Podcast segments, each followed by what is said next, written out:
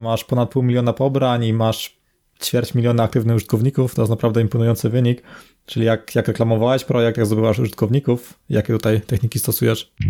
Cześć, witam Was w 19 odcinku podcastu retrospektywa.com, podcastu, w którym rozmawiamy o projektach. I nazywam się Mateusz Kupilas. Oprócz tego podcastu prowadzę również bloga oraz kanał YouTube Java DevMat. W dzisiejszym odcinku podcastu porozmawiamy sobie z autorem aplikacji Podcast Go, z Mateuszem Kaflowskim. Aplikacja ma już ponad pół miliona pobrań Google Playu, ponad e, ćwierć miliona aktywnych użytkowników, czyli tyle osób ma zainstalowanych na, zainstalowane na swoich smartfonach smartfonach. Mateuszowi udało się osiągnąć coś, o czym dużo osób marzy, czyli utrzymywanie się z własnych projektów. W odcinku porozmawiamy sobie o sprawach technicznych tej aplikacji, czyli technologie, które za tym stoją. Trochę o tym, jak wstrzelić się w rynek z taką własną aplikacją, jak wyszukać taką aplikację, którą możemy zrobić trochę lepiej, by zdobyć trochę organicznego ruchu, by wybrać po prostu coś, gdzie nie ma aż takiej konkurencji, albo jest po prostu zrobione przez konkurencję dużo gorzej, możemy to zrobić lepiej i standardowo również o, o reklamowaniu takiego projektu, jak, jak to Mateusz zdobywał ruch, co otoczka wokół projektu. Zapraszam. I endorse this event or product. Sponsorem tego odcinka podcastu jest mój projekt IT Startup Gra Karciana. Projekt, który na portalu wspieram, to zebrał w miesiąc ponad 6 tysięcy złotych wsparcia. Aktualnie kampania się zakończyła, ale dla tych, których interesuje projekt, ale przespali kampanię, to zapraszam do przedsprzedaży, która wystartuje w kwietniu, a sam produkt zostanie dostarczony w czerwcu. Zapraszam pod itstartup.pl. Cześć Mateusz, witam Cię w podcaście. Cześć, hej. Przedstaw się proszę słuchaczom, powiedz trochę o tym, kim jesteś i czym się zajmujesz. E, okej, okay, no to nazywam się Mateusz e, Kaflowski. E, pochodzę z takiej małej miejscowości Łysaków z okolic Mielca. Obecnie mieszkam w Krakowie. Tutaj też skończyłem studia na Akademii Górniczo-Hutniczej, informatykę stosowaną na Wydziale Inżynierii Metali i Informatyki Przemysłowej. Obecnie zajmuję się głównie tworzeniem aplikacji na, na Androida i zajmuję się tym z grubsza tak od około 5 lat. E, na początku to były jakieś takie mniejsze aplikacje. Obecnie takim najważniejszym projektem jest e, aplikacja do słuchania podcastów, e, Podcast Go. No i mam tam jeszcze kilka takich pobocznych projektów.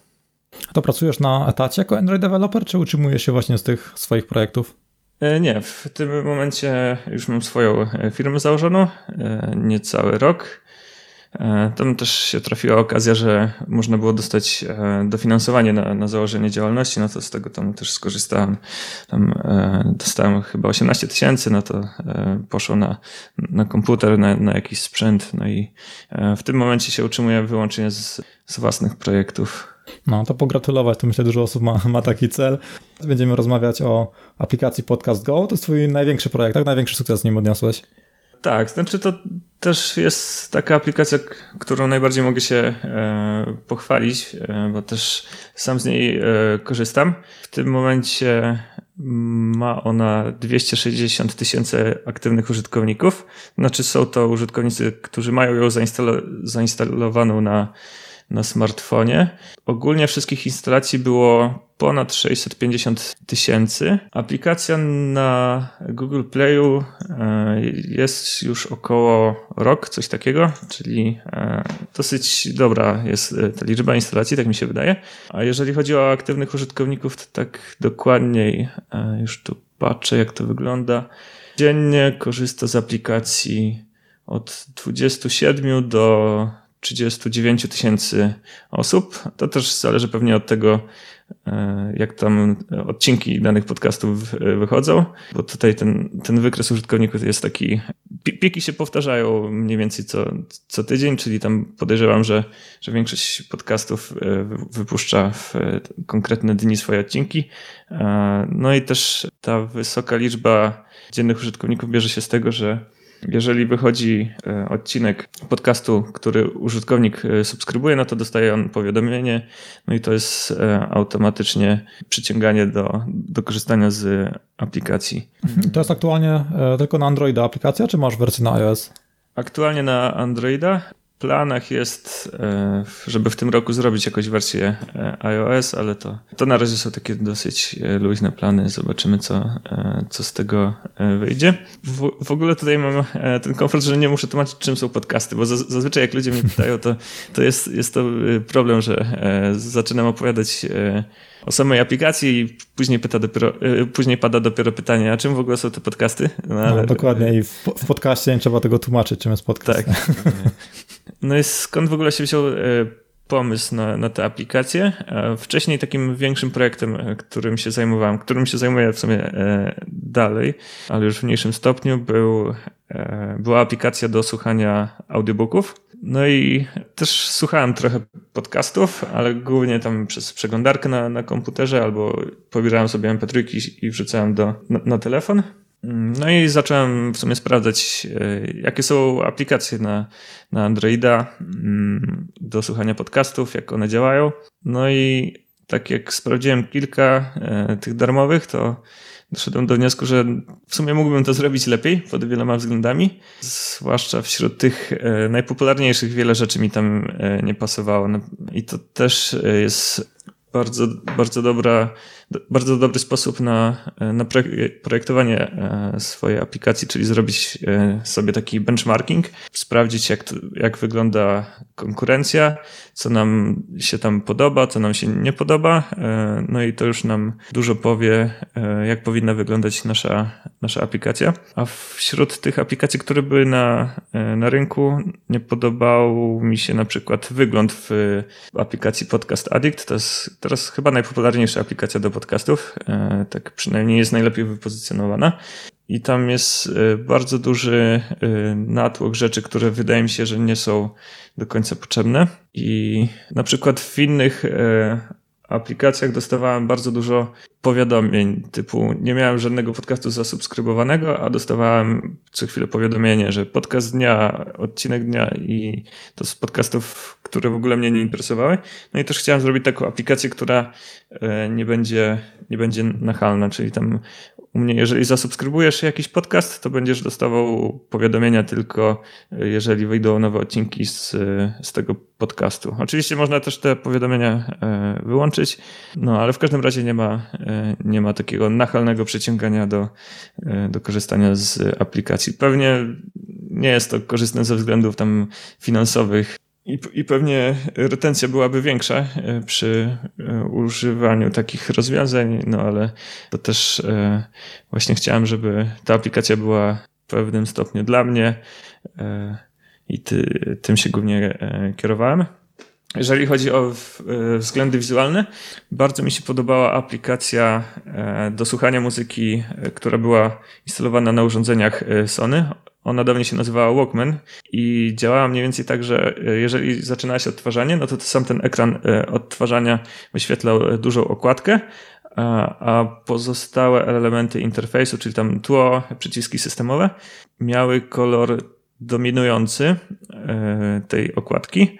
No i jakoś tak przez to mi się przyjemniej korzystało z, z tej aplikacji. No i też to samo wprowadziłem mm, u siebie. Dodatkowo Wykorzystuję sporo elementów z Material Design. Głównie te, e, które tam. Nie, nie wszystko mi się tam podoba w Material Design, ale na przykład takie rzeczy jak karty. No i na przykład każdy odcinek znajduje się na osobnej karcie i ta karta też ma kolor e, dominujący okładki danego podcastu.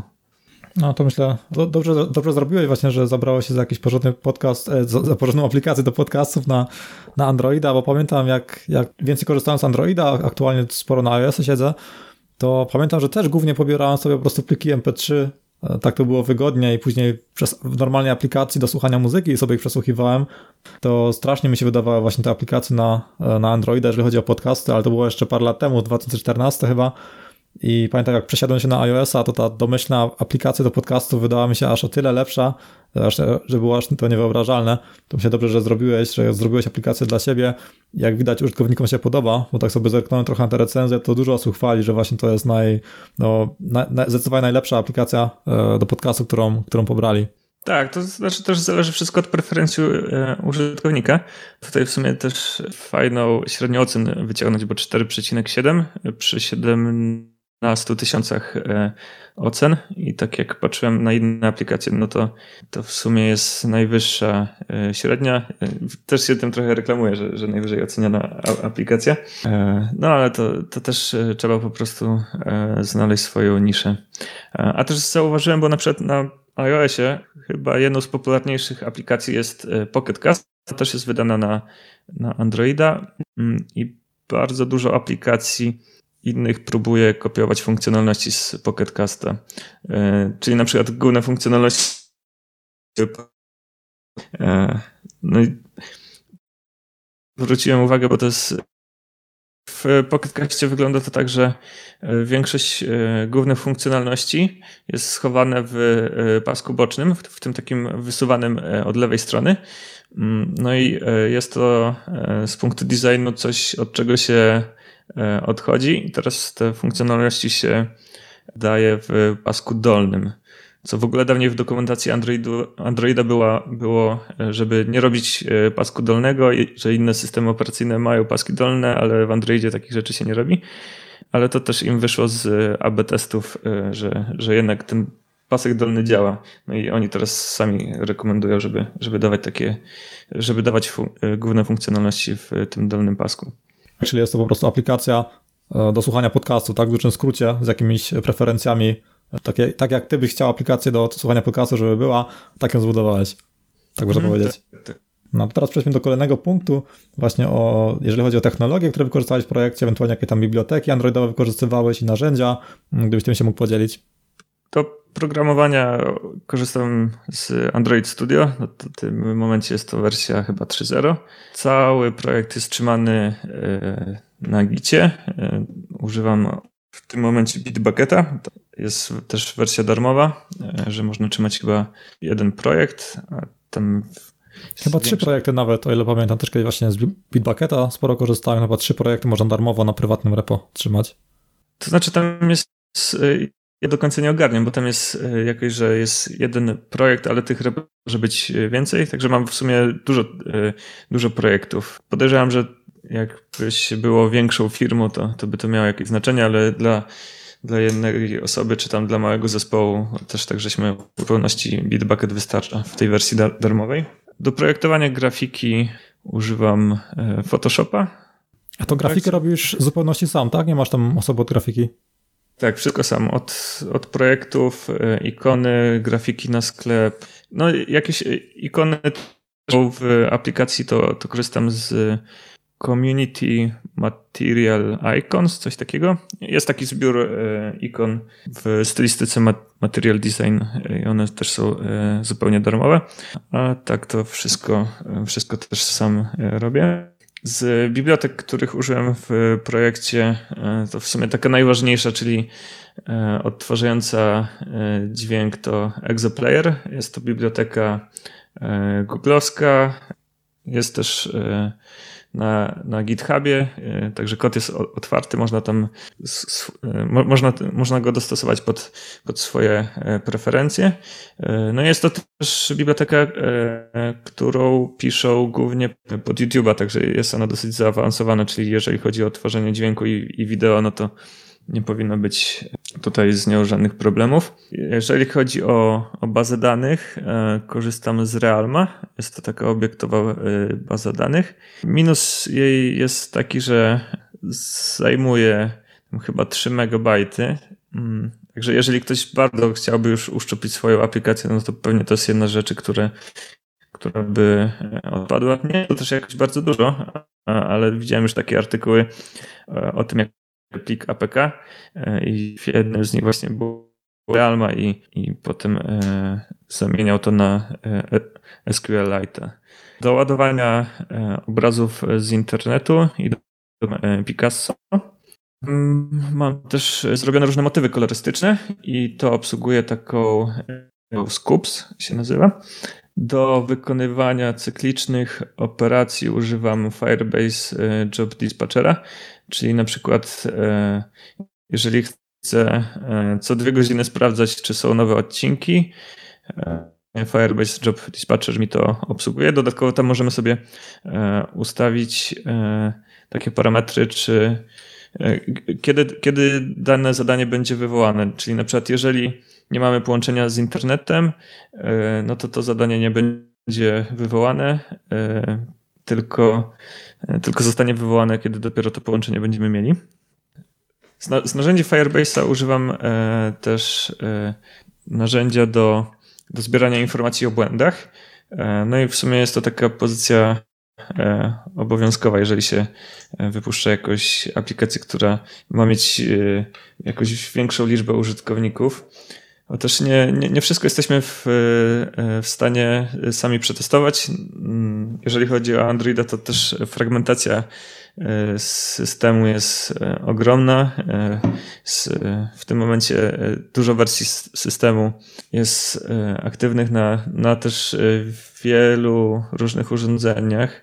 Tych urządzeń, różnych urządzeń jest e, tysiące, także jeżeli chodzi o iOS, no to jeszcze powiedzmy, że jesteśmy w stanie e, przetestować na, na tych różnych e, iPhone'ach, czy, czy wszystko działa dobrze, a, a z Androidem to jest ten problem, że no, fizycznie nawet nie ma takiej możliwości, żeby na, na każdym urządzeniu wszystko przetestować. No dokładnie, Bardziej... zazwyczaj bierze się po prostu te flagowce, na nich się testuje głównie i, I, tyle w sumie, bo nie jesteśmy w stanie tyle tego ogarnąć. Tak, tak. A, a zazwyczaj problemy się też e, pojawiają na, na jakichś chińskich urządzeniach, gdzie, gdzie czasem ten system potrafi być e, wykastrowany i, i dostaniemy na przykład błąd, że podana funkcja nie, nie istnieje w systemie. E, także różne kwiatki tam się też zdarzają. No i no Samsung i też jest z tego w sumie znany, że dużo narzuca jakichś tam swoich rzeczy, że coś całkiem inaczej działa znaczy całkiem inaczej od strony programisty niż na pozostałych urządzeniach. Pamiętam, że zawsze mieliśmy z tym problemy, że no, Samsung różne Samsung. dziwne rzeczy dorzuca. Z Samsungiem też tam właśnie u e, znajomi mi opowiadali, że, że, że, dużo rzeczy mają inaczej porobione, na, narzucone swoje rzeczy i, e, i trzeba też to, trzeba, trzeba kombinować. No, także w sumie dobrze mieć e, jakieś fizyczne urządzenie Samsunga, bo to tak patrząc po statystykach to najpopular, najpopularniejsza marka w tym momencie, jeżeli chodzi o Androida. No i to narzędzie grupuje nam e, te wszystkie raporty o błędach i dodatkowo pokazuje nam, w której dokładnie linii dany błąd wystąpił, także znacznie ułatwia eliminację tych błędów. No i mamy tam też możliwość filtrowania tych błędów pod, e, pod różnymi e, kątami. To te analityki do błędów Firebase'a też zbierają dodatkowe informacje e, dotyczące tych grup błędów. No i dzięki temu, jeżeli widzimy, że jakaś grupa błędów wystąpiła na, na systemie Oreo, to też nam ułatwi e, wyeliminowanie e, tego błędu, albo jeżeli zobaczymy, że, że e, dane błędy wystąpiły na, na konkretnym urządzeniu, no to, to też wiemy, gdzie, gdzie szukać problemu. Kolejnym narzędziem z rodziny Firebase'a jest Remote Config. E, to takie e, moje w sumie ulubione e, narzędzie. Polega ono na tym, że mm, możemy tam sobie zadeklarować na serwerze jakieś zmienne, no i te zmienne później pobrać bezpośrednio w aplikacji. Tak, e, te zmienne, które zadeklarujemy sobie na serwerze, możemy e, później pobrać e, bezpośrednio w aplikacji, czyli na przykład jeżeli ja mam w tym momencie w aplikacji trzy motywy kolorystyczne, to mogę sobie zrobić zmienną w remote configu, która wersja jest domyślna. I nie muszę przez to robić update'u całej aplikacji, nie muszę wrzucać nowej wersji, żeby żeby zmienić domyślny motyw e, kolorystyczny. I to też się przydaje przy, przy wdrażaniu nowych e, feature'ów.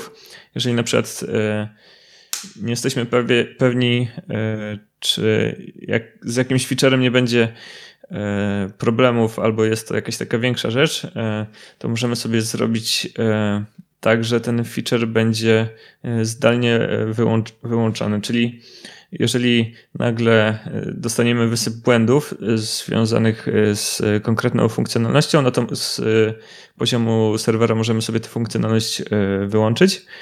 Mm.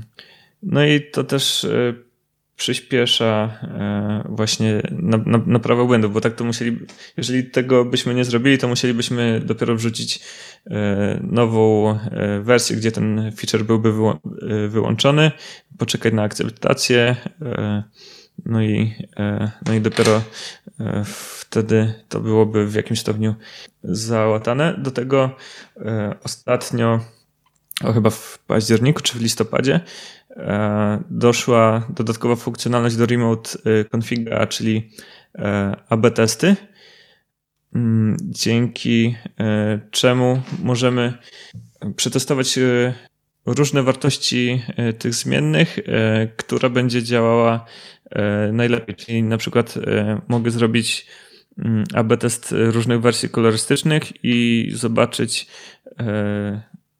przy której użytkownicy najchętniej korzystają z aplikacji, przy której najchętniej kupują wersję premium.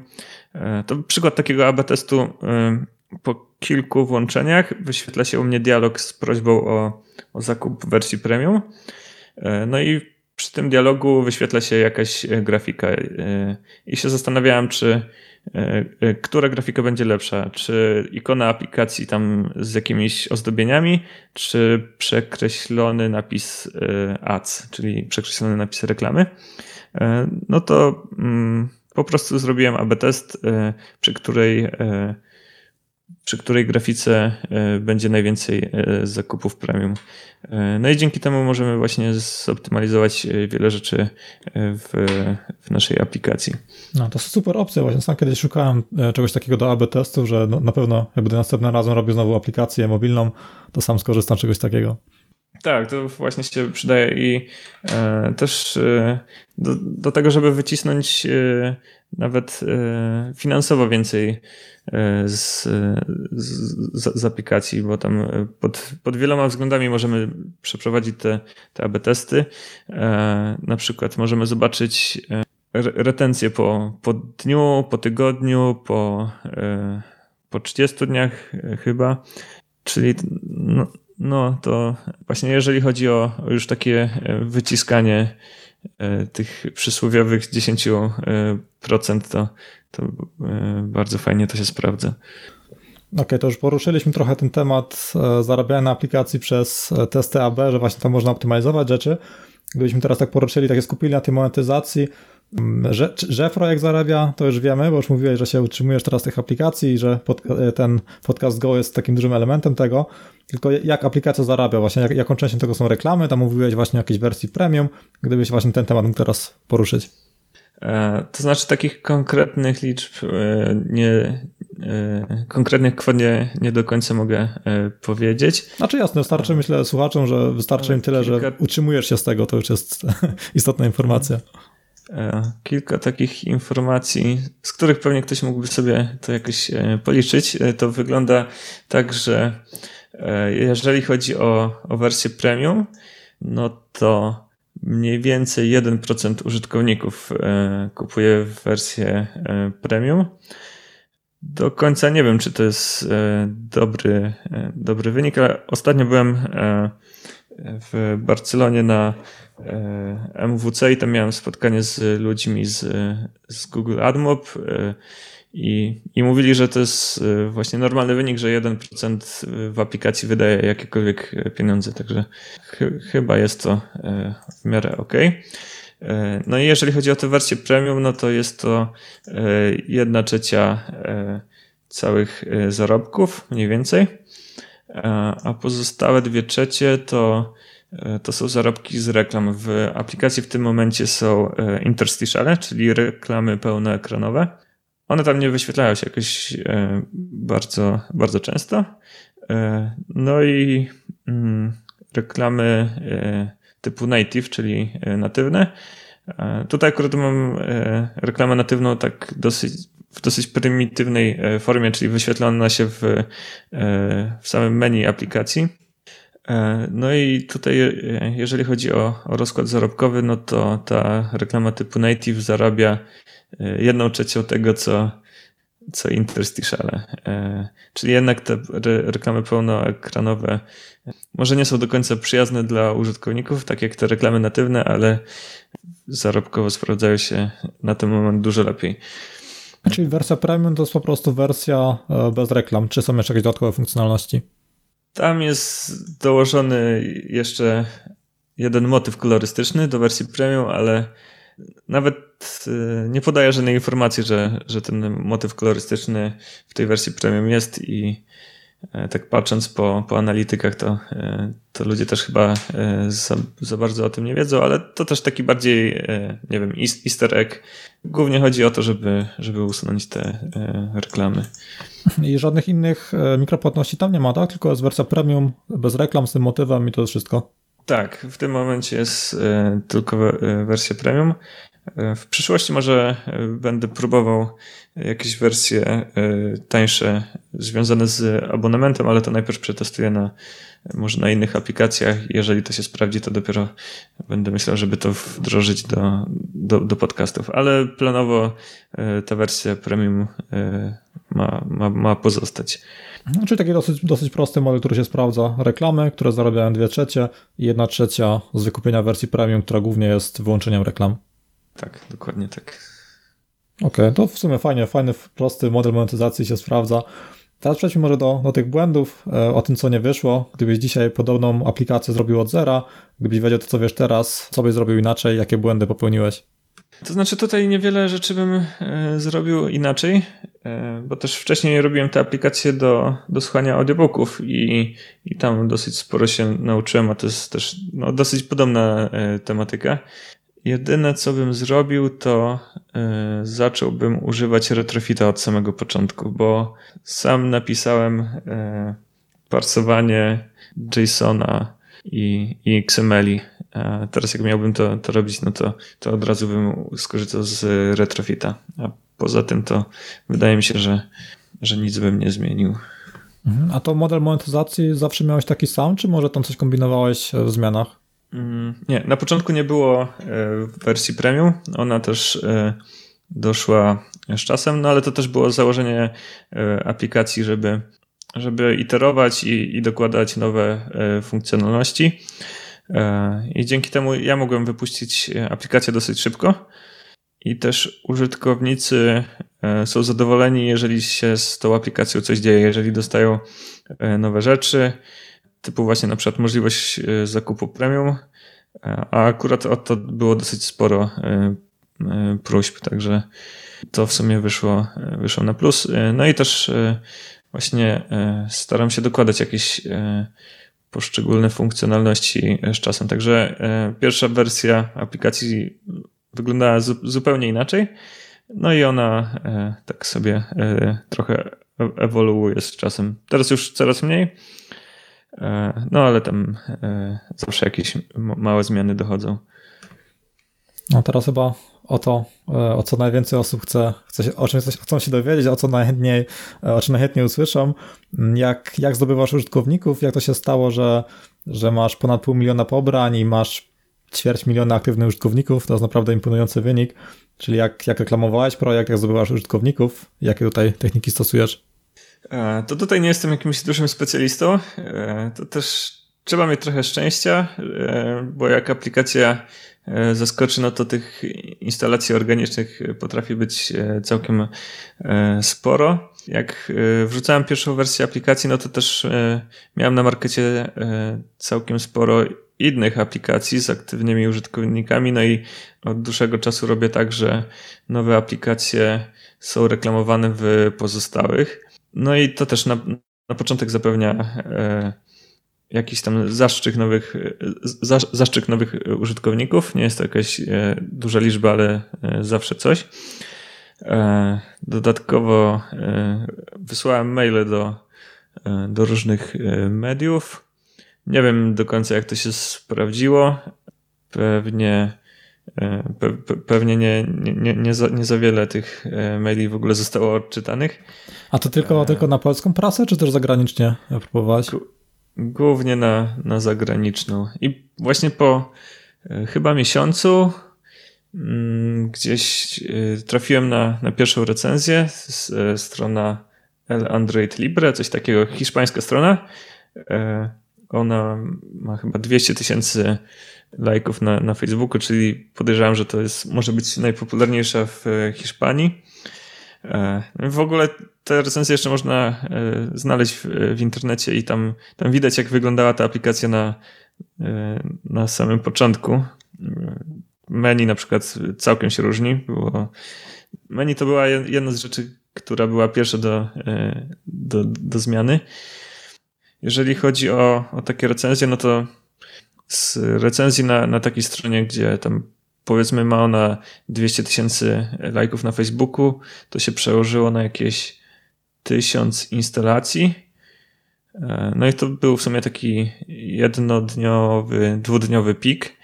E, później to znowu e, wróciło do normy. Dodatkowo reklamuje się mm, w Google'owych AdWordsach. No i tam akurat nie ma za dużego pola do manewru, bo w tym momencie jedyna opcja to, to stworzenie Universal App Campaign, to się chyba nazywa. No i Google sam optymalizuje, gdzie te reklamy będą wyświetlane, w jakich formach. Mm, z Facebookiem też e, trochę eksperymentuję, ale akurat e, podcastów za wiele na, na Facebooku nie, nie, nie reklamowałem. Na Facebooku dosyć fajnie chyba się sprawdzają lookalike, czyli grupy, rekl grupy reklamowe stworzone na, na podstawie e, jakiejś innej grupy. Czyli jeżeli mamy grupę użytkowników naszej aplikacji, to możemy zrobić takiego e, lookalike'a i sztuczna inteligencja Facebooka nam znajdzie ludzi podobnych do tych ludzi, którzy korzystają z naszej aplikacji. Mm, I to chyba dosyć fajnie się sprawdza, ale akurat przy podcastach e, tego za wiele nie, nie, nie, nie testowałem. No, obecnie wydaje mi się, że większość tych instalacji e, jest organicznych a gdybyś tak procentowo e, porównał właśnie te twoje, e, twoje reklamowanie z AdWordsami i z Facebookiem, mówiłeś, że tego AdWordsa było więcej? Mm, to znaczy? To znaczy procentowo, że nie, 70% budżetu na AdWordsa wykorzystywałeś, a 30% na Facebooka? Czy jaki tam był mniej więcej podział? W tym momencie to w ogóle reklamy facebookowe mam e, wyłączone. Wszystko idzie na, na AdWordsa.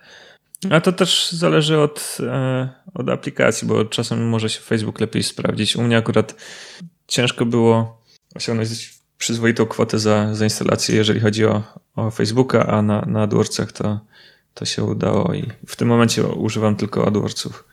Masz tam jakieś, jakieś dane mniej więcej, ile ci wychodzi, e, ile kosztuje ci jedna instalacja? Mhm. E, poczekaj, nawet sobie otworzę. E, no więc tak, e, w tym momencie mam puszczone dwie, e, dwie kampanie na, na podcast Go. Jedna to jest e, ogólnoświatowa, czyli na, na jakiekolwiek państwo. E, no to tu wychodzą już e, bardzo małe kwoty. To jest jakieś 5 groszy za, za instalację. A druga kampania to jest na rynek docelowy, czyli na, na, na Stany Zjednoczone. Mm, no i tu koszt instalacji wychodzi około 80 groszy. Tylko też, jeżeli chciałoby się uzyskać e, większą liczbę instalacji, no to, to ten koszt byłby, e, byłby większy. Ale to i tak świetny wynik. To myślę, tak słyszałem właśnie, to wielokrotnie więcej ludzie płacą za instalację, że tutaj należy pogratulować, nie? że świetnie zoptymalizowane są te kampanie. No, to też zależy od, od tego, jaka jest e, aplikacja, jakim tematem się, się zajmuje i, i jaka jest konkurencja reklamowa. A jeżeli chodzi o optymalizację wewnątrz Google Play'a, taką optymalizację podwyżkiwania, po tym kątem coś robiłeś, czy, czy raczej nie?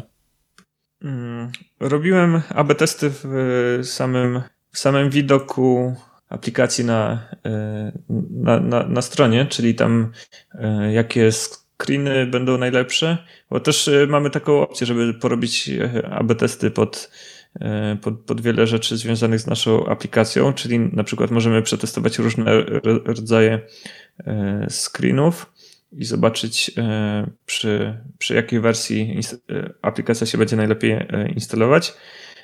Możemy sobie przetestować ikonę.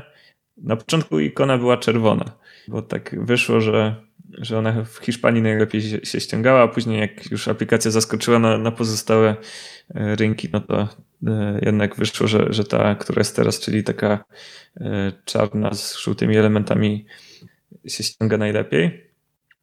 E, możemy też przetestować krótki opis, czyli ten opis, który się wyświetla, jeżeli wejdziemy na, na stronę aplikacji przez telefon, czyli to tam zazwyczaj jest jedno zdanie. I tutaj często się sprawdzają emotikonki. To gdzieś kiedyś widziałem na jakimś blogu taki post.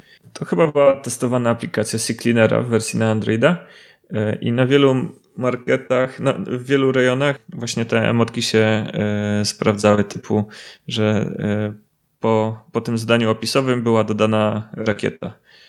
E, to też warto sobie przetestować, bo możemy testować e, właśnie e, też na, na, na poszczególne kraje. I na przykład to, co się sprawdza w Polsce, czyli jak w Polsce się sprawdzają emotki, to, to w Stanach niekoniecznie. No i tu, tu akurat właśnie też tak wychodzi, że że w Stanach te emotki nie za bardzo się sprawdzają. Teraz chyba jak, jak się wejdzie przez polski market, to, to mam te emotki dorzucone. Opis też warto sobie przetestować. Na przykład to, że dodałem listę feature'ów i hasło lista feature'ów było wyboldowane, to też podniosło mi liczbę instalacji chyba o, o 10 czy 20%. Także niby głupota, a potrafi e, dosyć sporo zmienić. No tak właśnie widzę po tym, co mówisz, że po prostu dużo, dużo optymalizujesz, robisz testy AB, tak jak właśnie powinno być i właśnie takie, takie dużo drobnych optymalizacji plus podbijanie właśnie użytkowników przez reklamy typu AdWords, plus to, że aplikacja jest dobra i zbiera dobre oceny i to też bardzo wpływa właśnie na ranking Google Playu, przez co organicznych pobrań jest więcej, że się tu znalazłeś, znalazłeś bardzo dobry E, może nie, nie, sposób, który szybko, e, w który szybko możemy zdobyć użytkowników, ale naprawdę brzmi to wszystko sensownie. Optymalizować, zdobywać użytkowników przez dobrze zoptymalizowaną reklamę w AdWords, czy tam w Facebooku, jeżeli to dobrze potrafimy robić. I koniec końców widać, że wyniki tego są. Są to konkretne działania, e, które można zmierzyć, bo wszystko, wszystko mierzysz, testujesz, robisz testy AB. Bardzo fajnie, że tak robisz. Mm, to są takie fajne rzeczy, jeżeli chodzi o już wyciskanie jak, jak najwięcej z tej swojej aplikacji. E, właśnie już jakieś drobne zmiany w opisach, e, coś takiego. E, to tak na, na off-topiku mogę Ci powiedzieć, że ostatnio sobie testowałem, bo mam aplikację jeszcze do, do słuchania i czytania e-booków i to menu no, wyglądało trochę jak sprzed pięciu lat Mm, z tym, że ludzie czytający, czy tam słuchający e-booki, to tak według analityk to mi wychodzi, że to są ludzie jacyś starsi. No i nie byłem przekonany, czy, czy zrobić e, takie nowe menu bardziej nowoczesne, czy zostawić to stare, gdzie przyciski są większe, może dla starszych ludzi bardziej czytelne. To zrobiłem sobie właśnie po prostu przez Firebase'a AB testy że połowa użytkowników dostaje stare menu, połowa nowe menu, e, no i przez to mogę zobaczyć, e, przy którym menu mm, dłużej korzystają z aplikacji, e, gdzie jest większa retencja, gdzie można też więcej, więcej zarobić. To są takie w sumie też drobne rzeczy, gdzie użytkownik nawet nie wie, że, że jest jakiś test robiony. E, też kiedyś widziałem taką ciekawostkę, że obecnie e, na Facebooku jest e, testowane 50 czy 60 różnych wersji tego paska dolnego. No i czasem można zauważyć, że ktoś u kogoś znajomego trochę inaczej to, to, to wygląda. Oni to już chyba tak próbują w 100% zoptymalizować. Pewnie to mają podłączoną pod jakąś sztuczną inteligencję i też wyciskają jak, jak najwięcej. No, też to, też to zauważyłem, że właśnie dużo takich drobnych zmian się, się testuje i wbrew pozorom to bardzo, bardzo dużo to później e, daje. Tutaj 10%, tutaj 10% i nagle mamy e, przy dużych liczbach plus 15% czy ileś tam, to są ogromne, ogromne wyniki. No, e, a, a propos jeszcze tych AB testów, to polecam e, wykłady Luka Wróblewskiego. To jest taki gość z Google, który się e, zajmuje designem, no i on tam co roku na, na którejś z tych ich konferencji ma jakiś wykład o tym, jak wygląda design. No i też właśnie opowiada o AB testach, jak to wygląda w różnych popularnych aplikacjach i też chyba w wykładzie z 2016 roku pokazuje, jak Chyba próbowali wtedy ratować jeszcze tego Google y, Plusa, y, czy tam, nie pamiętam jak to się nazywało, to co się dawało plus. Tak, tak, Google Plus to się nazywało. Mhm. E, no i właśnie oni tam e, mieli te wszystkie funkcjonalności główne pochowane w e, pasku bocznym, tym co się wyciąga od lewej, zazwyczaj w aplikacjach i próbowali to przynosić do, do paska dolnego. No i, no i robili te AB testy i tam na podstawie też mieli taki czynnik przeżywalności, tak chyba można by to przetłumaczyć, że z której, e, z której funkcjonalności użytkownicy korzystają najczęściej, jeżeli zostają na dłużej z aplikacją, no i tę funkcjonalność też trzeba było jakoś specjalnie wyeksponować.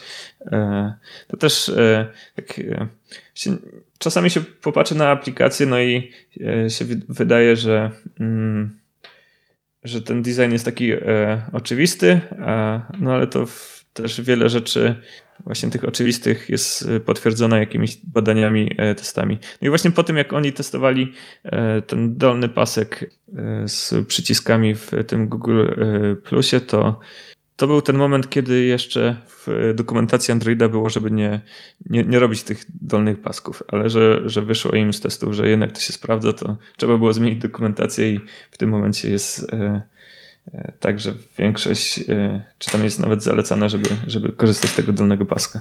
No, róbmy te reguły pod użytkowników, a nie, a nie każmy użytkowników się dostosowywać do reguł.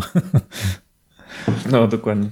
Mówisz właśnie dużo o tej, o tej optymalizacji, gdzie już masz jakiś ruch, masz użytkowników, robisz promocję między swoimi aplikacjami, um, a co byś poradzić takiej osobie, która całkowicie od zera wrzuca swoją pierwszą aplikację na, na Google Play, czy ewentualnie ma jakieś aplikacje, ale kompletnie niepopularne i ty tak od zera chce rozruszać aplikację, jakie takie pierwsze kroki twoim zdaniem może zrobić, e, by tych pierwszych użytkowników e, tam dostać? To tak. E Najważniejsze, żeby aplikacja na, e, na samym początku. Ja to w ogóle e, pewnie rzucę dużo, dużo takich e, haseł, które można znaleźć w takim e-booku, który się nazywa Getting Real. To jest od twórców aplikacji Basecamp. Bardzo fajny e-book przeznaczony dla tych, którzy projektują aplikacje właśnie albo sami, albo w małych grupach i tam jest obalone dużo zasad, które się sprawdzają w dużych firmach czy, czy korporacjach. Fajną zasadą jest zasada e, testowania e, w dziczy, czyli po prostu wrzucamy e, aplikację i, i widzimy, jak ona działa u, u prawdziwych użytkowników. No bo właśnie sami nie jesteśmy w stanie wszystkiego przetestować, tylko to też trzeba zrobić rozważnie. Ja jak wrzuciłem pierwszą wersję, to wrzuciłem ją jako wersję beta. Dzięki czemu raz, że użytkownicy widzieli, że to jest beta, to, to trochę pewnie łagodniej podchodzili do pewnych niedociągnięć. A dwa, że jak komuś bardzo się nie spodoba, no to E, nie mógł wtedy dać oceny jednogwiazdkowej, bo w wersji beta w ogóle nie, nie można e, oceniać. Można tam napisać jakiś komentarz do, do autora, czy coś w, tym stylu, ale e, dzięki temu, że wrzuciłem właśnie w wersję beta, puściłem sobie wtedy też jakąś małą kampanię reklamową na jakiś tani rejon, żeby złapać prawdziwych użytkowników. No i widziałem e, też w analitykach i w, i w tych analitykach e, zbierających informacje o błędach, e, co tam nie działa, co można by poprawić. I dopiero jak te, te wszystkie rzeczy zostały poprawione, no to aplikacja wyszła z bety i już normalnie można było ją pobrać na, na markecie i, i oceniać. Ważne też jest, żeby podłapać jakieś e, fajne recenzje, bo jeżeli no właśnie aplikacja będzie miała średnią 2,5, e, no to raczej użytkownicy się od niej odbiją.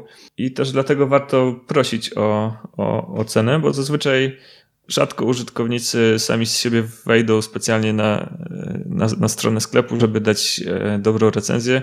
Częściej to się zdarza, jeżeli komuś na przykład aplikacja się wysypała i bardzo się zdenerwuje, no to wtedy wejdzie, żeby tam trochę sobie pohejtować. E, ale no, Dokładnie, z... dlatego wszyscy dostawcy internetu mają w internecie złą ocenę, bo oceniają tylko wtedy, gdy internet nie działa. Tak jak sprawdzałem no. kiedyś, wszyscy mają złą opinię. No, dla, dlatego też e, samemu trzeba prosić o te oceny. U mnie jest w tym momencie tak, że po iluś tam włączeniach e, wyświetla się dialog e, z gwiazdkami i prośba o ocenę aplikacji I, i, możemy dać od jednej do pięciu gwiazdek. Jeżeli tam ktoś da cztery albo pięć gwiazdek, no to to jest dobra recenzja, no to wtedy go proszę o przejście na stronę sklepu i jeszcze ocenienie tam.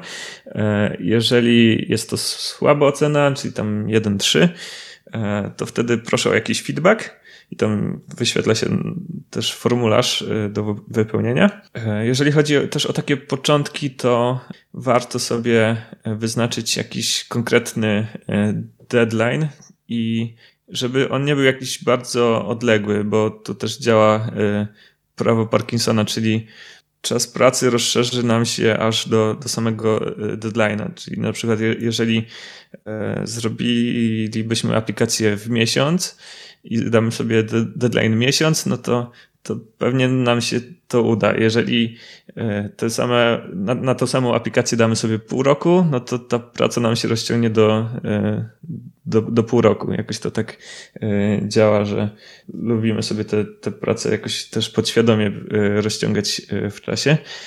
Także tutaj warto się zmotywować i i nie siedzieć może za długo nad konkretną e, aplikacją, zrobić e, jak najszybciej jakiś prototyp, zobaczyć w ogóle, czy, e, czy to ma sens. No i też ta pierwsza wersja nie musi posiadać wszystkich funkcjonalności. Tak na przykład w przypadku Podcast Go, no to wiadomo, musi ona odtwarzać ze strumienia te wszystkie podcasty. Tam, e, opcja pobierania też lepiej, żeby była, e, ale jakieś, nie wiem, bardziej zaawansowane opcje e, sortowania czy tworzenie customowych playlist, no to to jest coś, co, co możemy zrobić w, w update'ach i, i to korzystamy na tym my, bo bo mamy wtedy więcej czasu na, na te dodatkowe e, rzeczy, a jeżeli też aplikacja okaże się jakoś wielką porażką, no to, to nie marnujemy czasu, żeby, żeby nad tym e, siedzieć i też e, użytkownik na tym zyskuje w ten sposób, że e, właśnie to, co przedtem mówiłem, czyli użytkownicy lubią, jeżeli coś z aplikacją się dzieje, jeżeli są tam dodatkowe e, funkcjonalności dokładane z kolejnymi e, aktualizacjami. I też nie warto się przejmować wszystkimi komentarzami użytkowników, bo na przykład dostałem kilka, kilka recenzji o tym, że w aplikacji jest mało opcji, ale z drugiej strony dostałem 20 razy tyle, że e, aplikacja jest e, przystępna i, i łatwa w używaniu. E, I to też była jedna z zasad, czyli unikać preferencji, bo preferencje to tak naprawdę jest łatwy sposób, żeby nie podejmować trudnych decyzji. Mm, I no tak, jak jest, coś, wszystko, jak jest coś dla każdego, to jest dla nikogo. Tak zawsze należy, należy targetować konkretnie osoby, a nie tam jeden komentarz się o coś czepia i zaraz to dla tej jednej osoby zmieniamy. Mhm. I też tworząc te e, preferencje, to przerzucamy obowiązek podejmowania tych ważnych decyzji na e, użytkownika. I na przykład, jeżeli wejdziemy na, na tę najpopularniejszą aplikację do podcastów, Podcast Addict, to ona jest zalana różnymi e, preferencjami do do samego systemu powiadomień mamy osobne okno z preferencjami, gdzie możemy sobie ustawić, e, jaki tam będzie dzwonek, czy będą wibracje, różne takie rzeczy, które no, lepiej w sumie, żeby już sam projektant aplikacji to e, o tym zdecydował i użytkownik nie musiał się tym martwić. Ja właśnie na przykład nie lubię, jak jest za dużo opcji, bo potem się zastanawiam, czy może ta by była lepsza, czy może ta i, i tak te, testuję różne, e, różne wersje, zamiast e, korzystać faktycznie z, z danej aplikacji. Ja też się o tym przekonałem, że dawanie użytkownikowi za dużo opcji, że to jest generalnie no, zła droga. Lepiej powinna być jedna, a takie dawanie dwóch, trzech opcji, wy, więcej wyboru użytkownikowi, to tak, tak naprawdę znak, że no, nie wiemy, e, w jakim kierunku w ogóle ta aplikacja ma iść, jak to ma wyglądać. No, jeżeli też właśnie chodzi o, o tych ludzi, którzy wrzucają swoją pierwszą aplikację, czy E, czy nawet tam e, kolejną, ale tam jest to jedna z pierwszych wersji, to właśnie dobrze zrobić sobie jakiś taki nawet mały benchmarking i porównać, e, co jest popularne na, na, na rynku i dlaczego akurat naszą aplikację mieliby pobrać użytkownicy, czym się tam będziemy wyróżniać, albo może też co nas denerwuje w tych innych aplikacjach, co, co tam wyeliminujemy. A jeżeli chodzi już o aktualizowanie aplikacji, czyli wrzucanie tam kolejnych wersji, fajne jest też to w e, Google Playu, że możemy wrzucić e, aktualizację dla konkretnego e, przedziału użytkowników, czyli na przykład możemy wrzucić aktualizację dla dla jednego procenta użytkowników.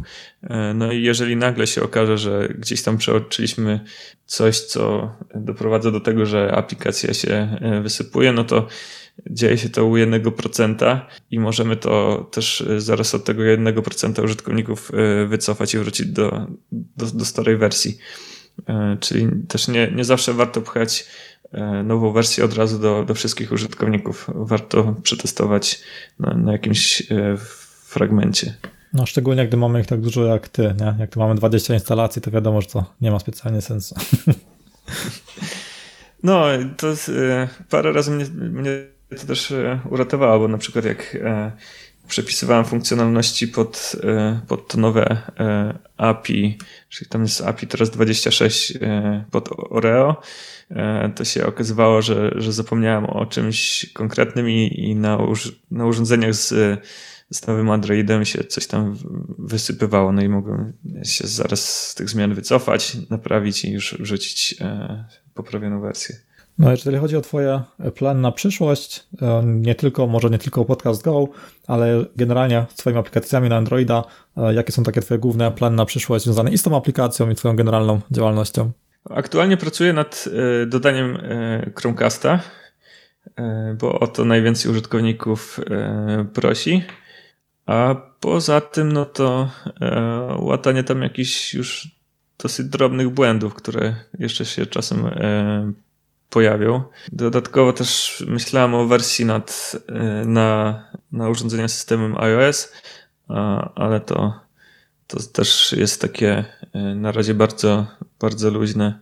I ogólnie, jeżeli chodzi o, o te aplikacje, no to też ewentualnie jakaś tam drobna e, ewolucja, jakieś poprawki pewnie w interfejsie, coś, coś takiego, ale już wszystkie najważniejsze, duże rzeczy już tam są wdrożone. może jakiś nowy projekt, jeżeli wpadnę na jakiś pomysł, a coś więcej, no to ciężko mi powiedzieć. No, to na pewno, na pewno fajnie, bardzo mi się podoba właśnie, że tyle tych, tych testów robisz, że wszystko faktycznie testujesz tymi analitykami, że nie jest to takie ślepe zgadywanie, tylko faktycznie e, twoje decyzje są poparte danymi i myślę, to jest chyba tak, to przynajmniej po tej rozmowie, mi się wydaje, że to jest e, najmocniejszy punkt i taki najważniejszy chyba powód tego, dlaczego to, e, ta aplikacja odniosła taki sukces i to, że jest aplikacją dobrej jakości i to, że nie podejmujesz tak na ślepo decyzję, tylko faktycznie jest to poparte danymi i tu myślę, warto, warto brać na pewno przykład. No, zwłaszcza te analityki do błędów, bo to AB testy to wiadomo, to już taki e, dodatek, jak już e, ktoś chce wycisnąć jak najwięcej ze swojej aplikacji, no ale analityki do błędów to powinien podłączyć każdy, tak mi się wydaje. No to super, bardzo dużo konkretnych, konkretnych porad padło. Sam sobie nawet zanotowałem parę rzeczy, które chcę zastosować w przyszłości mi się na pewno bardzo, bardzo rozmowa przydała. bardzo Ci dziękuję Mateusz za, e, za rozmowę. Oczywiście wszystkie, e, wszystkie linki z podcastu znowu będą pod, pod odcinkiem. Jest to już bodajże 19 odcinek podcastu, tak, pod retrospektywa.com, kośnik 19 będą wszystkie linki. Też Cię poproszę po, po odcinku o po, podrzuceniu paru, paru linków do rzeczy, o których mówiłeś. Na pewno to sobie przesłucham jeszcze i tam powrzucam, ale może jeszcze będziesz miał parę rzeczy, które będziesz chciał polecić, to podlinkuję później pod odcinkiem. Dobra, dzięki piękne. Dzięki za rozmowę, cześć. I to już wszystko w dzisiejszym odcinku podcastu. Bardzo Wam dziękuję za słuchanie. Jeżeli interesują Was rzeczy wymienione w tym odcinku, e, linki do, do wykładu, które polecał Mateusz, do e-booka polecanego, zapraszam po retrospektywa.com właśnie 19. Będziecie tam spis wszystkich linków i takie trochę pisemne, skrócone informacje na temat odcinka. Jeżeli słuchacie podcastu regularnie, zawsze w czwartki, chcielibyście go wesprzeć, to zapraszam po retrospektywa.com kośnik wsparcie. Tam możecie przeczytać, jak możecie to zrobić. Możecie wesprzeć podcast nawet bez wydawania pieniędzy. Zwykły like na Facebooku czy ocena na iTunes.